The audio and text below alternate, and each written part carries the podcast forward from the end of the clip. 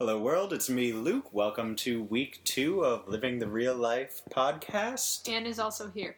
Anne is also here. Hi. This week is found footage horror. I was going to introduce her after I said that, but since she's done the introduction, I guess we'll just hop into things. I apologize now for noise since it's week two and no one actually listens to us. We're just sitting on an air mattress. Oh, that was not. That sounds very wrong. Yeah. Okay, let's get into it. So what did we watch this week? I can't remember. Uh, we watched found footage horror films. No, we said that. What movies did we oh, watch? We watched The Blair Witch Project. Luke watched Cannibal Holocaust. I didn't see that one. Oh, God, that one. um, then we watched R E C, two thousand... Uh, something Spanish. Yeah, horror. There was R E C, Paranormal R E C, Activity, and The Last Exorcism. Yeah.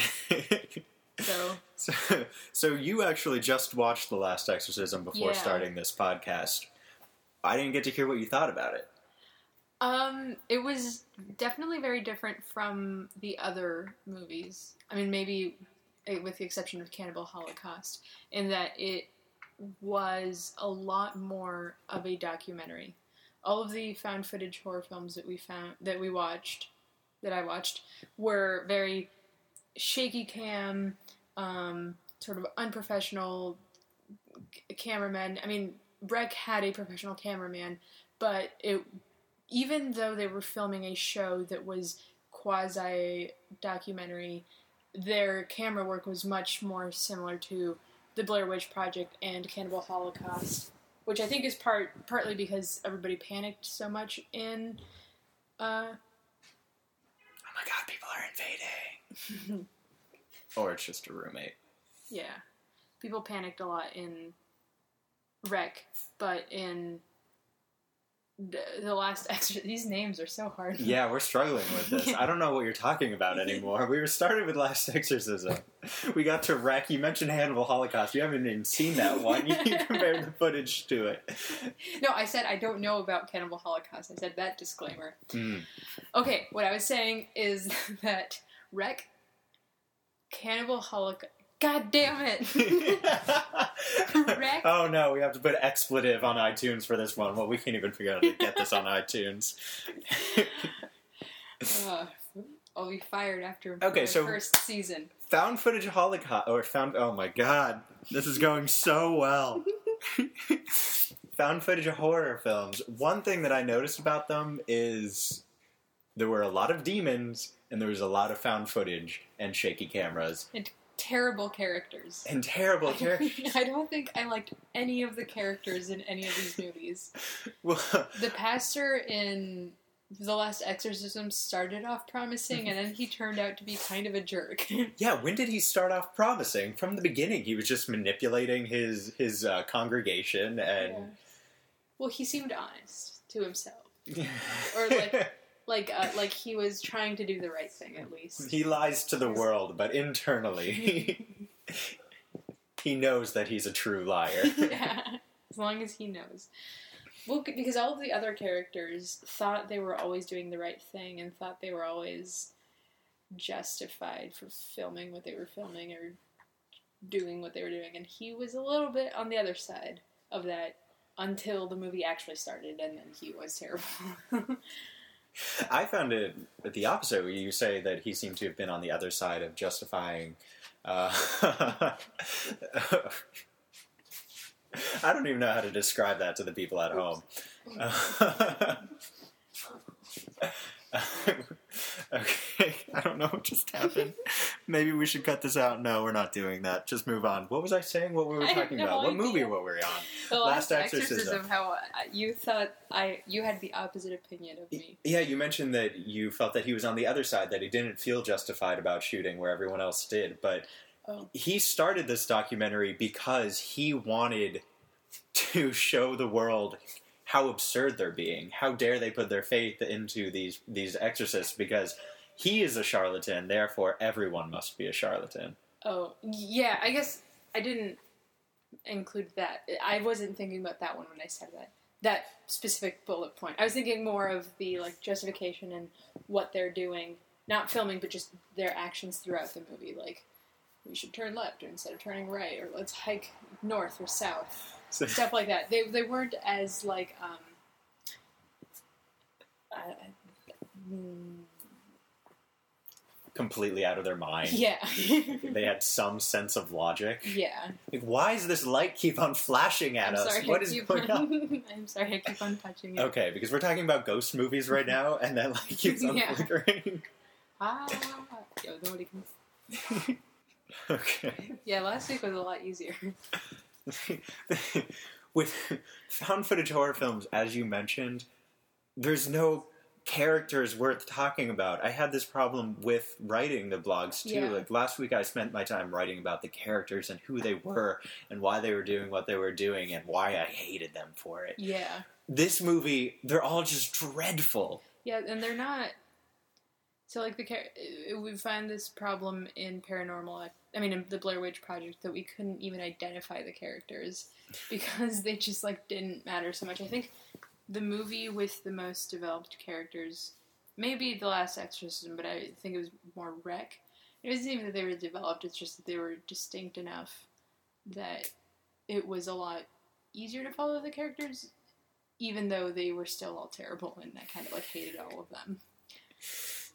But, like, the mother, the conflict between the characters was less of a, let's just yell at each other because we're all scared and hungry, and a little bit more of a, let's all yell at each other because we have different opinions on what we should do. Okay. I can I can see that, though. Or because we all have our own agendas. Not because we have yeah. different opinions, because in, like, Blair Witch, they did have different opinions. Yeah. Yeah, with, with the people of R E C, though, were just, they weren't people. They were shadows of people. They yeah, were, they were like caricatures. The frustrated, overbearing mother. They were the cute child who must be innocent. They were the, who's not? She's evil. She's infected. Yeah. And that woman, her mother, was hiding it from everyone. Oh, uh, and she was going to sue everyone. There's the easy scapegoat, the crazy lady. Yeah. She must have been the problem. Well, I mean, she was a problem. She was a problem, yeah, that's true. She was the first noticeably affected. Yeah.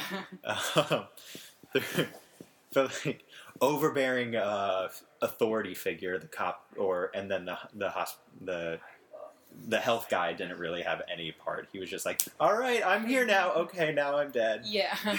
Well, he's the one that told me it was transmitted through saliva. Yeah.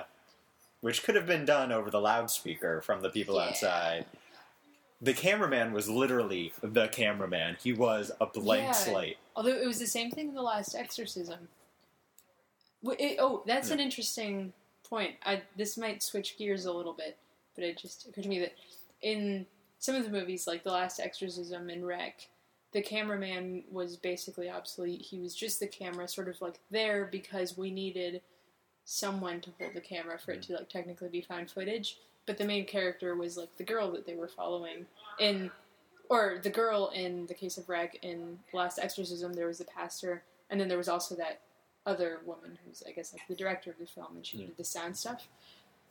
So the cameraman doesn't really matter, but then in something like Blair Witch Project, it's all about the camera woman and, like, her decay, and mm-hmm. the camera is less of a vehicle for us to see the movie and more of, like, what you said in your blog post of a pacifier for her. Mm-hmm. So the camera's almost, like, more actively involved in the film than in The Last Exorcism and R E C. That's true. And also in Paranormal Activity. Uh, Paranormal Activity is more like Blair Witch than the other two. Yeah. Yeah, Paranormal Activity is is also a great example of the pacifier. It's not quite as obvious, but mm-hmm. it's what gives him the feeling of power. Yeah. He thinks he's in control because he can record it. Yeah. Which is stupid, as we noticed in Blair Witch, and uh, the fact that he dies at the end of his movie.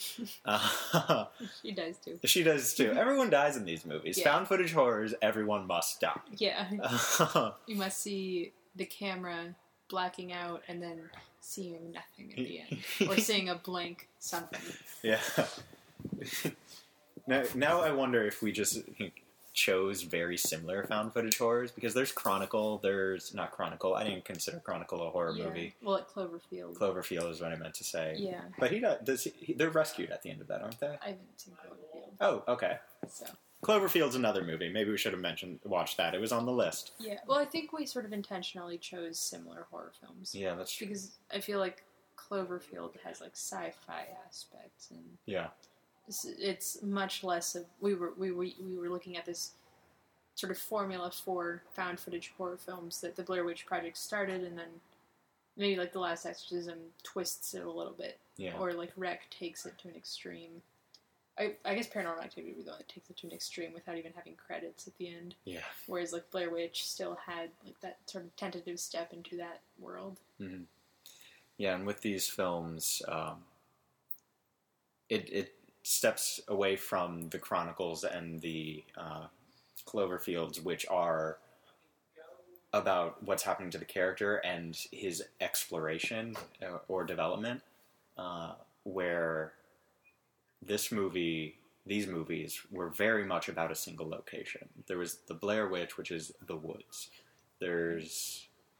Uh, The ex- oh my god, I need to learn the, the names of these exorcism. movies. Yeah. The Last Exorcism, which is the farmhouse, and that has like, that's probably the most explorative. Yeah, I was actually thinking about that while I was watching the movie. That all of the other ones were about confinement, and that one, I mean, it was still mostly in that house and in that town, but the cameraman had the liberties of like going outside and taking like shots of the entire house, mm-hmm, and then shots of the window. So it's like a very cinematic cut. Whereas the other movies were not particularly cinematic. Right. Yeah, that was a discussion um, there. So getting away from the, the explorative world of what's happening outside, uh, just the use of the camera. We mentioned Blair Witch is a pacifier. It it's it also helps show the decay of the the girl's mental state. Uh, Because with The Blair Witch, it it starts off fairly steady. She's a film student. She knows what she's doing.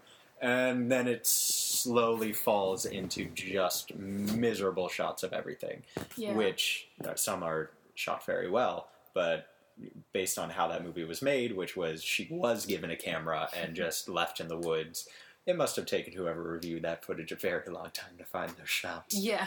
Um, but then a movie like we were, we you mentioned Last Exorcism, where it is a documentary, and he has those times to take together pieces of footage and, and get the excess.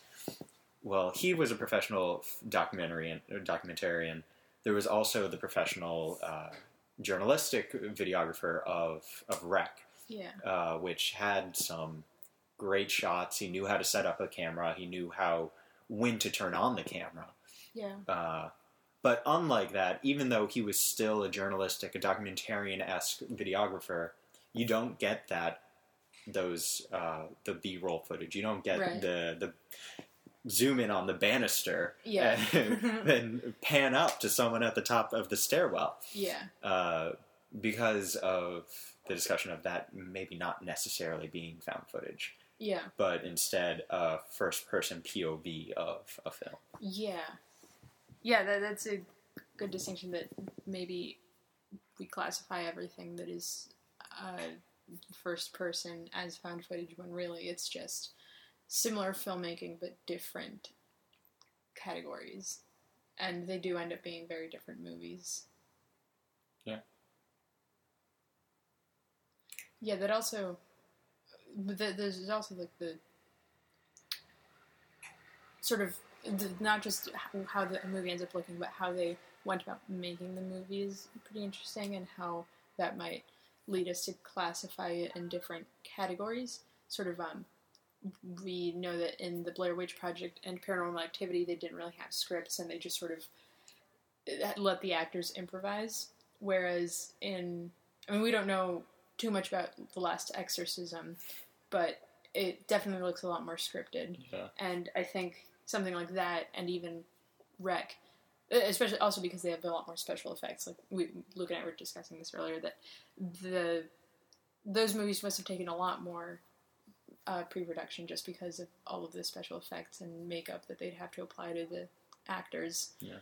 Um, so maybe it's a lot harder to create a what we are considering found footage film with those ideas of like actual demonic possession, um, or like zombies, just because of the found, because of the nature of the movie, the, the, the, the monster nature. So mm. they just have to switch to something where the movie itself is something like a documentary or a video. Yeah.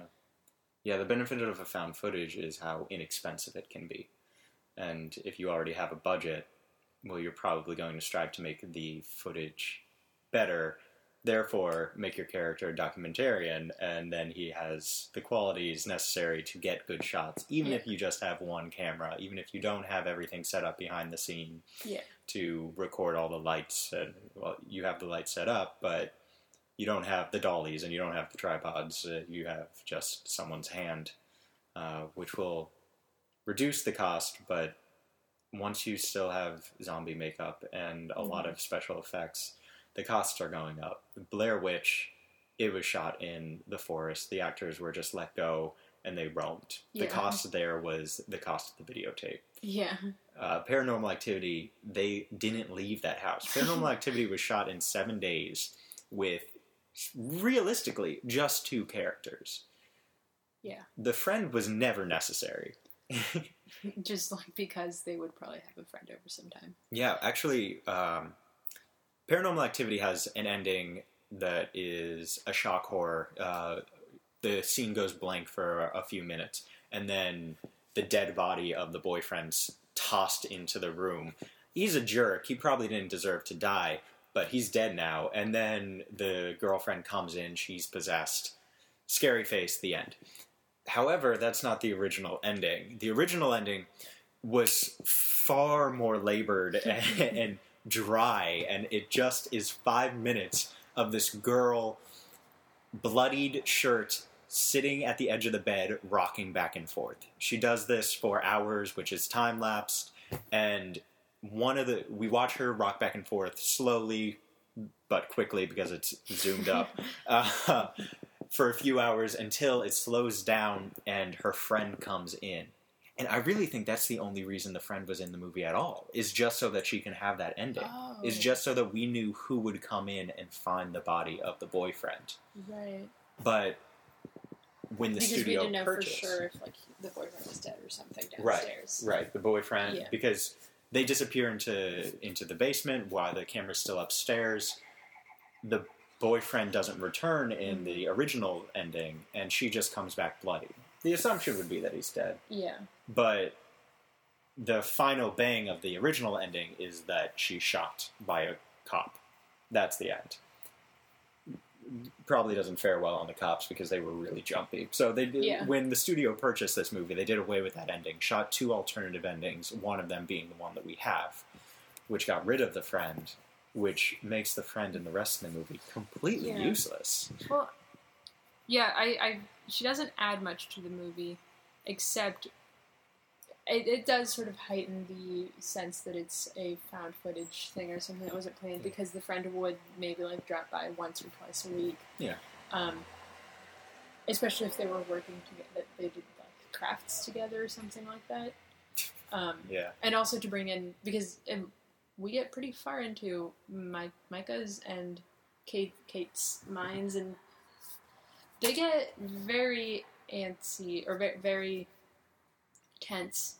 And I think it's it was sort of a relief to have a third person mm. there to sort of comment on it, even though she was kind of an annoying character and just sided with Kate, and what didn't actually add much. It was just a little refreshing. Yeah. But I agree. I think the majority of the reason she was there was because of that ending, and it maybe she, her, her character doesn't make as much sense anymore. Yeah, it was a nice break. I did need... It was nice having confirmation that Mika was being insane. Yeah. He just drove me up a wall. Yeah, he was terrible. God. Yeah, a lot of these characters are just characters so sure in what they are doing that they don't realize how terrible what they are doing is. Mm-hmm. I don't know if that's, like, something in the moment of panic, like we agreed might be the reason the characters in The Blair Witch Project might be so on edge, or so unreasonable, but Micah was just unreasonable from the start. Like, even before he started believing in all this stuff. Well, I have to say, I've met people that he reminds me of. Yeah, I know, me too. That's kind of the worst part. It's like, oh my god, we could, like, I could end up in this, I mean, probably won't, but, you know, it, it's, there are guys like him out there that's a very realistic yeah. character. Yeah, he made me feel like I was watching a child. Yeah. He, his temperament was just wildly inappropriate. Yeah.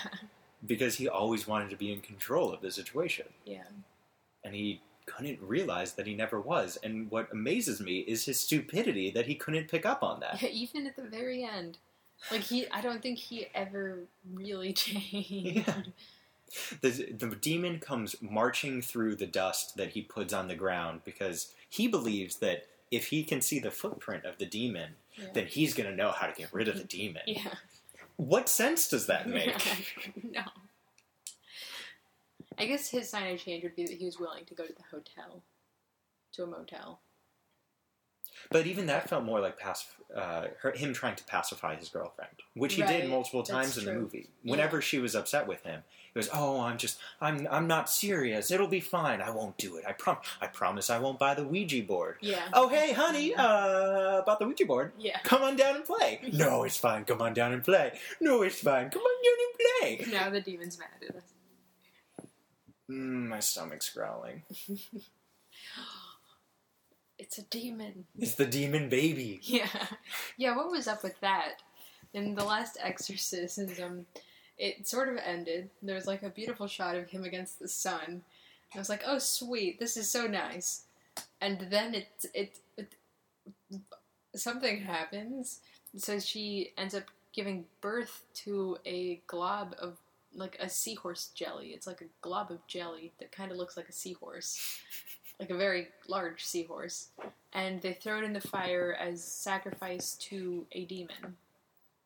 But I don't understand what the what the reasons behind that are. I think the reasons are the writer got it into his head that he wanted to do something different with a twist ending that would shock everyone. And the best way to do that is to make the baby some demonic creature and have it all a trick the whole time. Yeah. Instead, it just became this confused movie with twists and turns because they didn't seem to know where they were going. Yeah, so, like, it's especially confusing when you think about the father's character. And how he, his attitude towards the preacher changes. Because, like, in the beginning, he's very welcoming, even if, like, a little doubtful, but that's just because, like, it's a tricky situation.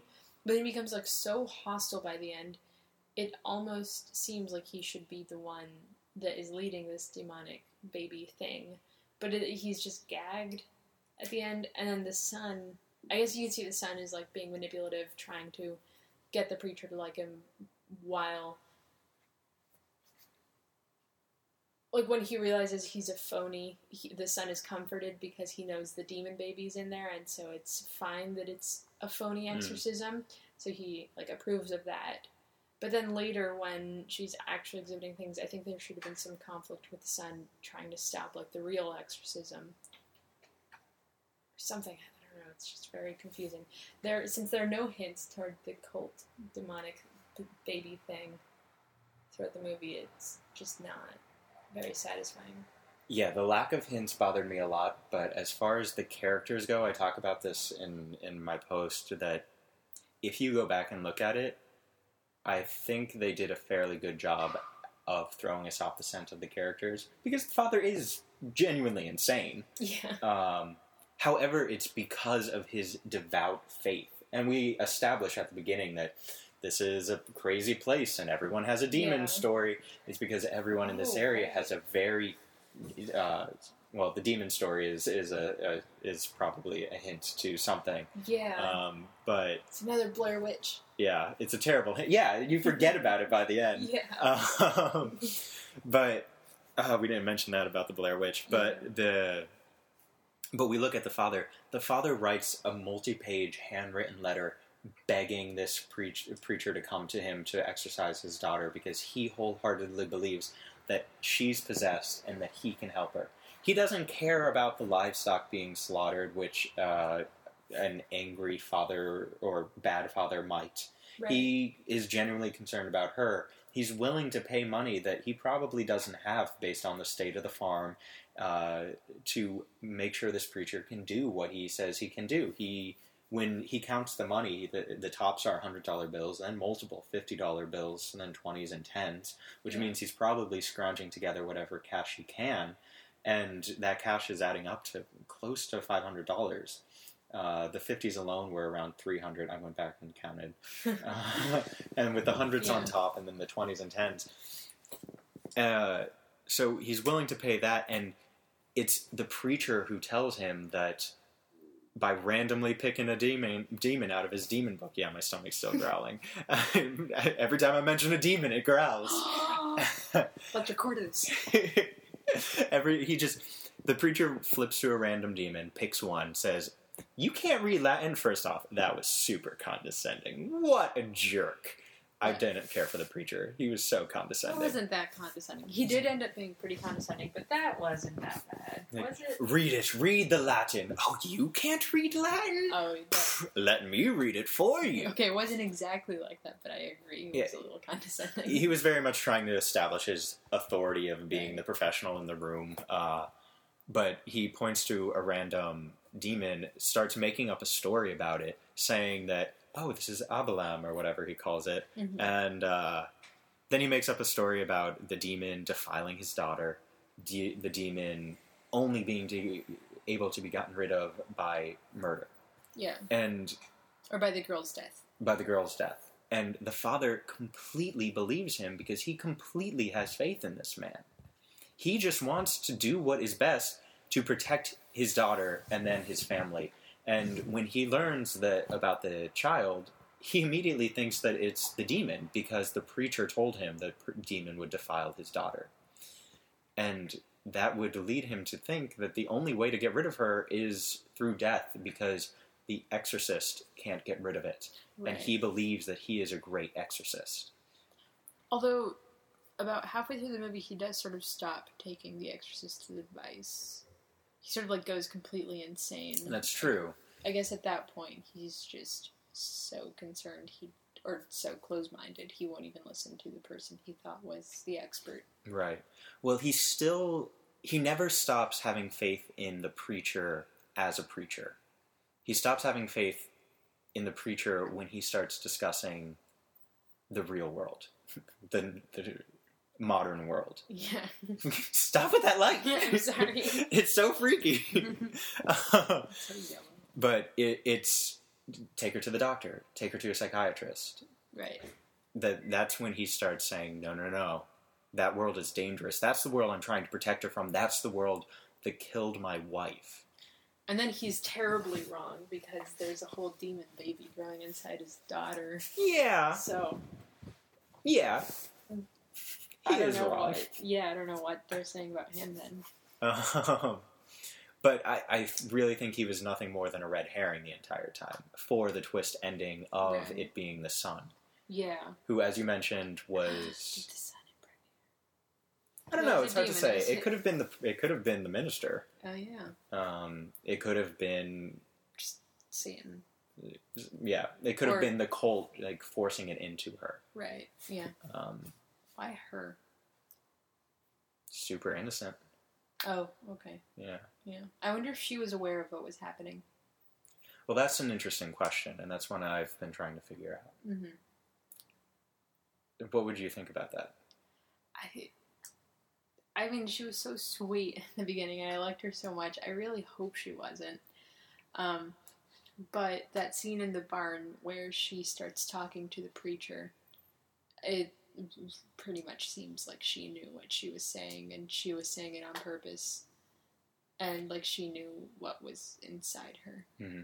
and in, enough, at least, to like be able to blame it on that kid Logan and stuff like that. So I would assume she does. Yeah, yeah. There's there is the fact that she knows to lie about it.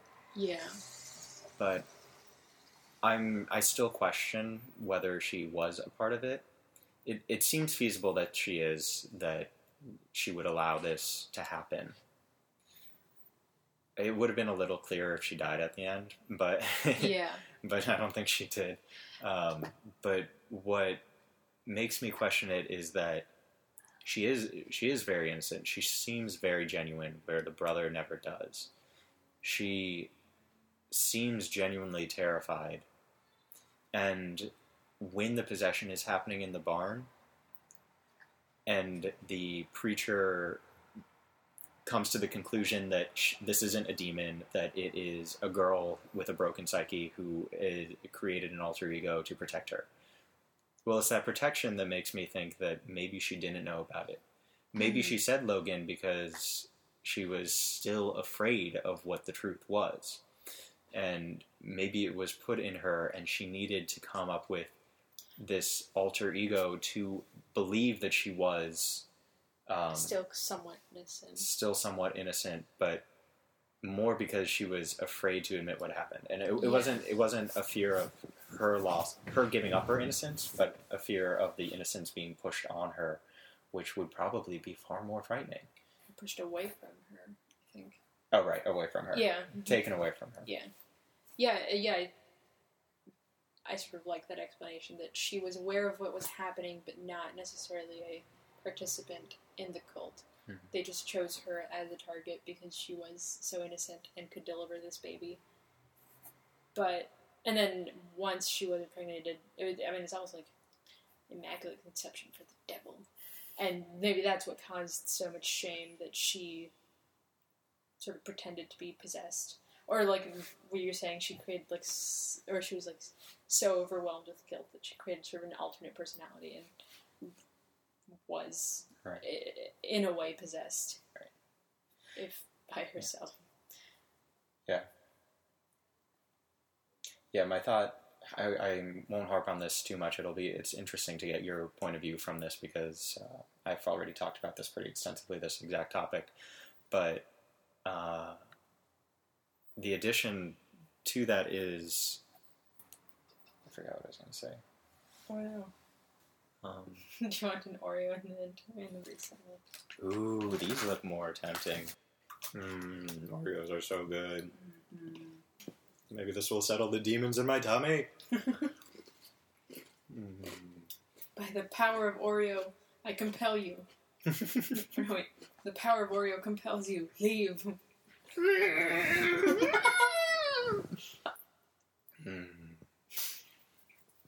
I think it's okay. I think I'm gone. You saved me. Maybe another, just to be safe. Oh, no, no. Hmm. Well, now I have no idea what I was trying to say. Uh-oh. It was something about adding to the fact that she didn't know that she was losing her innocence unwillingly. Yeah. I don't know. All I know is that the, the older brother... is the cause of it all. He, I see it as him selling her up the river, and I feel like maybe we would have, we would have accepted that if we had learned about some sort of rift between the siblings. Maybe like he blamed her for her their mother's death, or something of that sort that would lead us to believe that he would do this to her. But he seemed so loving the entire movie that it was hard to accept that he was doing this to her. And I guess you can twist it by saying that, like, he was loving or concerned for her safety because he knew, like, the demon child was within her and he had to, like, protect the demon child. But I feel like there still needs to be some motivation that we just weren't given. Yeah, I think, I think what ultimately we're coming to is that they had a twist ending. There was no hints to it coming for us to look back on and say, oh. And it was completely unsatisfying because it came, it was useless. It, it yeah. did nothing for the story. Yeah. It would have been more interesting if maybe, like, the brother was also gagged, and at the end it was the the girl, Nellie, herself that killed the cameraman or something, so we knew that, like, she was fully a part of this and was, like, trading us the entire movie. Yeah. And that I would accept because it's, like, she was already sort of a mysterious character about whether or not she was possessed, whether or not she knew what was happening, and then knowing that she was fully aware and she's just fully evil and devoted to, like, this cult would have been awesome. But instead, the brother coming in is just sort of confusing. And maybe it's not even the brother so much, it is that she, we're still unsure about what she was doing the entire movie. Yeah. I think this can be compared to the ending of Paranormal Activity, where um, she is possessed, I guess, by the end, by the demon, mm. and then kills Micah, and then turns and faces the camera and scares us or whatever. And that, I mean, they didn't say exactly that the demon was wanting to, did, wanted to possess her, but or never even said it explicitly, but it was, like, treated very subtly throughout the movie. So by the end, we were completely willing to accept it and not confused by what was happening because they had hinted at it throughout the movie. Yeah. Even if it wasn't a possession movie, it was more like a haunting movie. We accepted the possession at the end just because. Yeah. I mean, it's said flat out. You don't want him to go away because what do you want? You don't want to give him what he wants because what he probably wants is her. Yeah. But, uh, well, at least when I watched the movie, I took it to mean that he wanted to kill her, not that he wanted to possess her. So. Yeah. Yeah. That's what I felt. It was a little bit more twisty. I might have just been reading it wrong. Yeah, that's how I read it, too, and I think that's how they expected people to read it. Okay. Since it is primarily a haunting movie, especially mm-hmm. since they think it's a ghost for a long time. Right. Uh, and they keep on referring to it as a ghost beyond yeah. that. Um, but I would, I find interesting, Paranormal Activity did it well. It dropped clues. It wasn't surprising. Blair Witch Project did it. Did it. They dropped clues. It wasn't surprising. Oh, we should probably clarify that, because we keep on referring to it and not. Ah, yeah, I'll make this point, and then we'll go discuss Blair Witch. But, um... But it was The Last Exorcism, one thing that we said had a larger budget and had a higher quality videography, as well as R E C. R E C was a great film, but it's not a twist ending, but it comes out of nowhere. The explanation of what happened comes in the last ten minutes, and it's a big explanation that does not fit in that last ten minutes. Yeah. I like the explanation a lot. I think it would have worked. They just weren't clear about it. Yeah. Yeah. I think it would have worked really well if the movie wasn't just about them running around the house, but figuring out what happened. The entire thing right. is about escape. And yeah, they stumble upon it, but they could have done that earlier. Yeah. Could have gone up that way sooner. But I guess ultimately, it's set up for a franchise. Yeah, and it's also set up in, like, that found footage format that where the, like, first three quarters, or the, only the last fifteen minutes of the movie are actually scary, and the rest of it are just set up for that little moment of fright. I mean, the zombies were throughout the whole thing. You didn't okay, know the zombies scare? R E C was a little bit different. R E C was a little bit scarier throughout the movie, but, like, Blair Witch Project was just a, three kids shouting at each other in a forest for, like, sixty minutes, and then fifteen minutes of horror. Yeah, I think it's time we come to that. Oh my god, the Blair Witch. Oh my god. We were so confused. Maybe it's that we watched it during the day. Yeah, maybe. Maybe we should have watched it at night. Should we give it another try tonight instead of The Goonies? Maybe. No, let's not do that. The Blair Witch was wildly confused. We mentioned the Blair Witch and the, um, what was the other one? What is the one we were just talking about? Paranormal Activity. No, okay. Paranormal Activity. Paranormal Activity. Paranormal Activity took pretty much every page out of the book of Blair Witch. It was done wildly inexpensively. It was mm-hmm. far less money than the Blair Witch, and it was done ten years later. It yeah. was done with a very small cast. It was done without a script. It was done with very few special effects, and what special effects there were, they were primarily um, practical effects that can be done without any any real effort. But where Paranormal Activity succeeded and Blair Witch failed was that, in my opinion, it's that the director was there. For the for Paranormal Activity, the director was there every scene. He was, was there. He? he was. He was in the house. He was doing a lot of the shooting uh, because he was the writer and videographer as well. Right. Um, he was working with the actors. It was still a retro script, um, but he was there. It was much working more closely what he wanted. Yeah. Blair Witch was very different. It was a removed director. It was we you read it. You read the explanation of what it yeah, was. Yeah. So the process that they used, it was two directors, two writer directors, and um, they wrote like a sixty-eight page outline of what they wanted to happen in the movie. Then did extensive auditions for actors whose specialty was improvisation, and ended up casting these those three actors. Um, Heather, Josh, and uh, Sam? I don't know. Mike? Mike. Yeah, Mike. And then gave them a little bit of a crash course in, like, how to use the camera, what the movie was going to be about. Not the specifics of the movie, just sort of generally. And then sent them to town. And I think, like, in town they were kind of there to tell them what to do, but for the most part the actors were by themselves. Like, even they didn't know. So in the, be- the beginning of the movie, there were a bunch of interviews with townspeople about the Blair Witch, and some of those townspeople were actors, and some of them were actual townspeople. And even the actors didn't know who was who, just to add in that realism. And then once they were sent out on the f- on the hike, every morning each of the actors was delivered a, a like about a page of what they should do. Or generally how they should react, how they should be feeling, how they should be acting towards the other people throughout the day, and any, like, specific reactions that they wanted at certain times. And then they were just told to go to, like, a point in the forest, and they just did that. And then things like the twigs or the piles of rocks, excuse me, outside their tents and stuff, that was a complete surprise to the act- actors. That's pretty cool.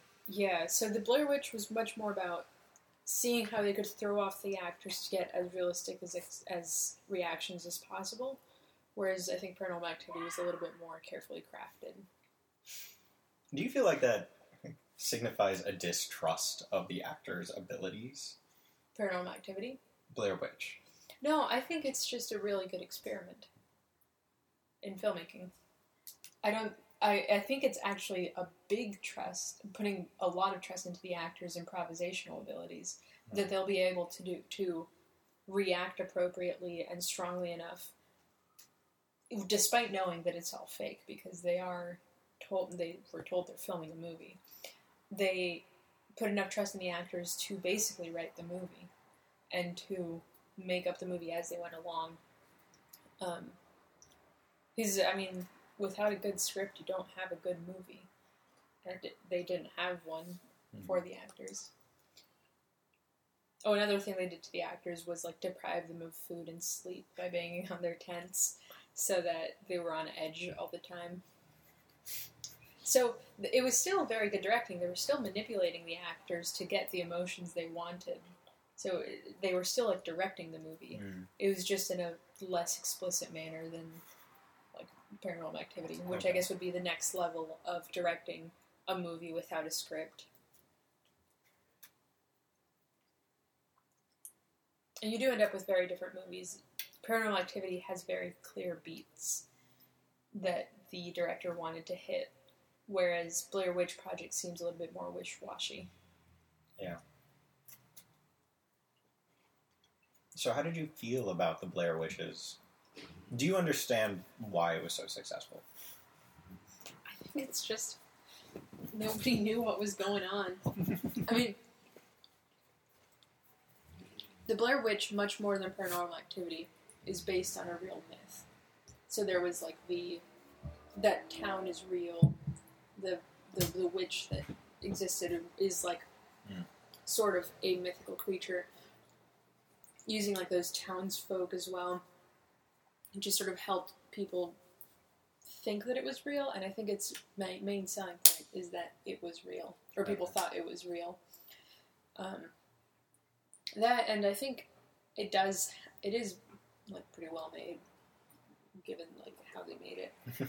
um, I guess the ending we didn't find is horrifying, but to an audience that hadn't seen anything like that, it would be a pretty terrifying ending. That's true. And then maybe, so there's like this whole theory that we read online about how, about the ending, and I think it sort of went over mine and Luke's heads, but maybe it didn't go over everybody's heads. Maybe we were just terrible at watching this movie. I'm, I'm, I don't think I ever would have picked up on that. I don't think yeah. I ever would have paid close enough attention to an interview that they did amongst multiple interviews that they did. Yeah. Yeah, it, it was a very hard thing to remember. If Anne was stumped, then I feel fine being stumped. Okay. You may have noticed we didn't talk about Cannibal Holocaust at all. I know. Uh, that's because uh, you can't get me started on that movie. And Anne hasn't seen it. And you might have noticed that you can't get me started on a lot of movies we watched this week. I kind of ranted as opposed to letting you talk. Um, I but, ranted at times. Yeah. So we talked a little bit about what made these movies movies. What is it now that we need to take away from these to turn them into a good script? Or at least a script that matches these genres? Don't be concerned about your actors' sanity. Just let them dive straight into it. Yes, I'm on board with that. Yeah. Also, don't worry too much about, like... Oh, oh, oh. Don't worry too much about how great your camera is or, like, how great the cinematography is, but worry a lot about audio. Mm, because that's, that's a fair point. Yeah, all of these movies, it's like very unrealistically good audio. And we can handle watching bad footage, but there's no way we could watch these movies or even understand what was going on um, if the audio wasn't good. There are moments in R E C when the audio goes bad on purpose, yeah. but it's very craftfully done mm. during times when there is no vital information being said. And when it's just kind of cool to, like, have that drowned-out effect. I'm going to mention first the need for us to fix the audio for these podcasts. I really need to buy a better microphone, which we will shortly, and we will be recording in a different location. Last week was much better for, for recording. You know, we'll record there next week. We're on an airbed outside of a win- next to a window. But as far as sound goes, you kept on re- talking about Blair Witch when we watched Blair Witch together, about how blown away you were by the sound, about how great it was, especially considering how terrible the the situation was that they yeah. were recording in. Well, what you found out while you were doing research was that they redid the audio for the entire movie. Yeah, yeah, a lot of it was post-dubbed, which which is actually very disappointing, especially given that they had give, especially considering that they had given the actors so much freedom with their acting. Mm-hmm. Um, so it, it it's a little disappointing to know that they post-dubbed them, which means they could have changed a lot of the lines, and therefore it wasn't like as realistic. We could still get the reactions, and anytime they're on screen, we know that's definitely what they said while they were there. Yeah. But, yeah, I guess post-dubbing, especially in a situation like that where they're, like, running through the forest in panic, you're going to need to record audio afterwards. Yeah. And if the actors were alone in that situation, this was the nineties. We saw the cameras they were using. There's not going to be a good microphone, let alone a great microphone that you need for, for being out in the woods running around. Yeah. Yeah, I mean, I don't even know what you would use now. Yeah, like, I'm sure R E C was also super post-dubbed. Maybe yeah. not. Well, I mean, not the actual... Yeah. R E C probably had the sound crew there. Right, because they had a, they actually had a crew. Yeah. Right? yeah. Yeah. Paranormal Activity, they probably also had a sound crew. Yeah. But what I'm saying is, like, the camera... You can show a character mishandling the camera and, like, doing bad camera work, but you can't show a character doing bad audio work. Unless they're, like, directly messing with the with the microphone. Mm-hmm.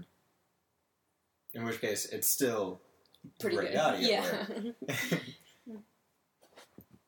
Yeah, that's also what confused me with The Last Exorcism sometimes, is that they showed the woman with the boom pole, and sometimes she'd be running around with the boom pole. Mm-hmm. It's like, oh, cool, she's getting the audio for this. And then other times, the boom pole just completely disappeared.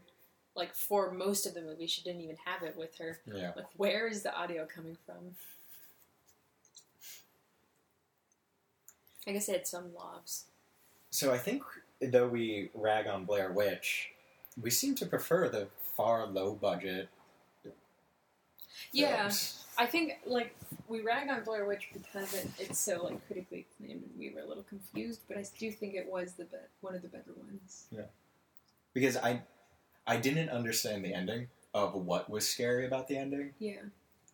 But, no, I understood what was scary about the ending. I didn't understand why the one guy was just standing against the wall. That I needed explained to me. Yeah. Because I wasn't paying attention at the beginning. But it was still a story that was clear where it was going. Right.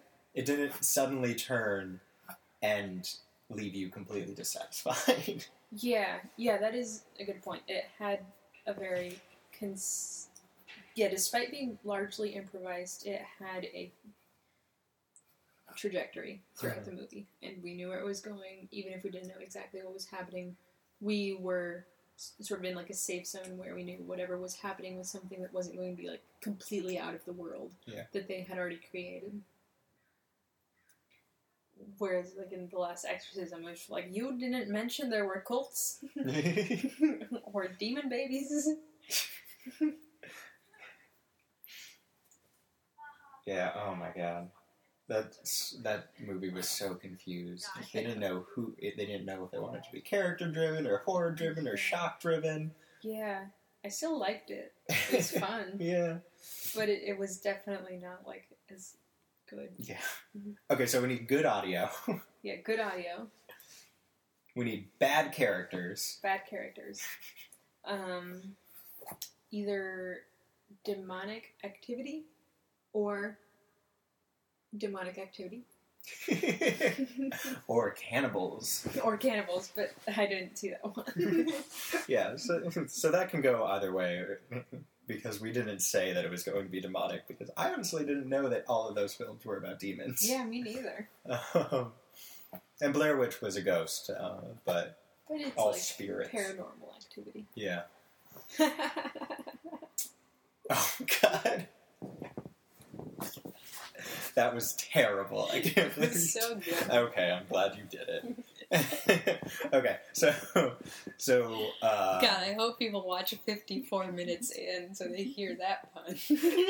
It'll be fifty-two once we cut out that dead air section. Yeah. Uh, so, there's, there's also, the camera needs to drop at the end. Yeah, and the character needs to die. Yeah, the character needs to die. No one can live at the end. Yeah. Unless they become possessed for the sequel. Yeah. Yeah, I mean, I guess it was ambiguous whether some of them died at the end. Oh, yeah, that's true. Even in Last Exorcism, he just walks into the clearing. Yeah. And we just see the uh, cameraman and the other, yeah. and the director die. And in Producer. R E C, she's dragged away, but we don't know if she actually dies. Yeah. Well, considering she's in uh, R E C two and four... I guess she doesn't die. Either that, or she did die. And she's a zombie. Ah. I already know what happens in them, she, which I'm just going to put here because they're sequels, and it's in Spanish, and I don't think I'm going to have any Spanish, Spanish listeners who want to go and watch this. Uh, I watch Spanish. People watch foreign language films. I know they do, but no one even listens to these podcasts, so who cares if I say it? Okay. What is it? Also, we, we don't have an English-speaking listener listening to these, let alone someone who's bilingual. Yeah. Um, like, you don't even make your family listen to these. Hey, I sent it to Nick.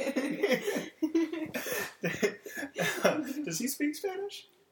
Mm, no, kind of, sort of, yeah, ish. He'd watch a foreign film for you. Yeah. Okay. I mean, it has subtitles. Yeah, it does. Okay, so... that was a big sidetrack. She's dragged away at the end, and she's possessed, and that's what she's possessed in two and four. She's possessed? Yeah. She's possessed by the demon girl. The demon girl transfers herself into her. Mm. So, because the demon girl as I said earlier. So does she get more annoying? Sorry. I don't know. I haven't seen two or four. Oh, right. I just read the synopsis. But she, the demon girl is trapped in the darkness, which is why, oh, we didn't look to see if that was her or just oh, another right. zombie baby. Yeah. I think it was a zombie boy, I'm telling you, because the demon girl can only be escape her hiding spot when it's dark out. Wasn't it the camera already in night vision at that point? No, I no it switches them. over because it, the child yeah. knocks out the light. Um, but the demon girl needs to possess her so that she's in a body that can escape during during light. Oh, okay. Oh, and is that why they quarantined her on a boat?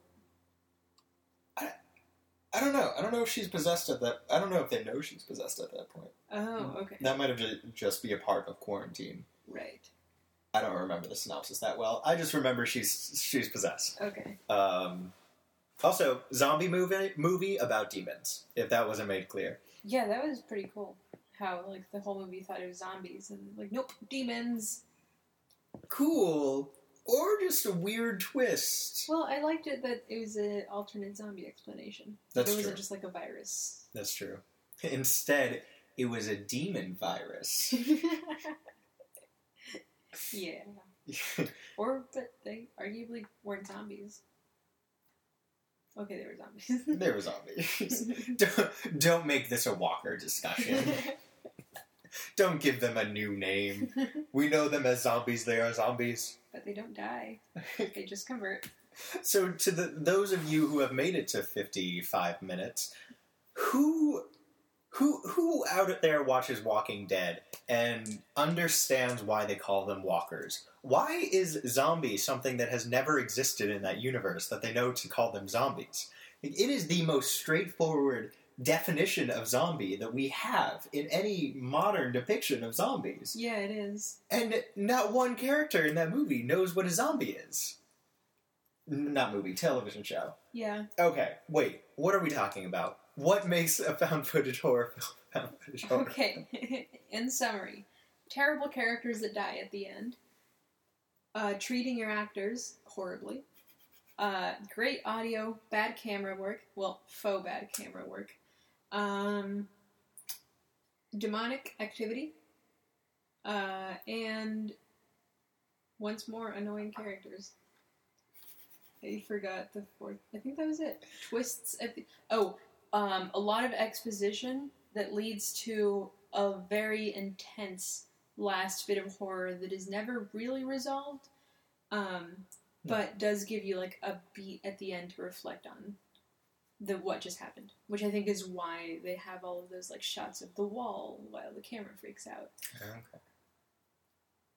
Oh, that that last point is important. That's one that you're right. I didn't pick up on.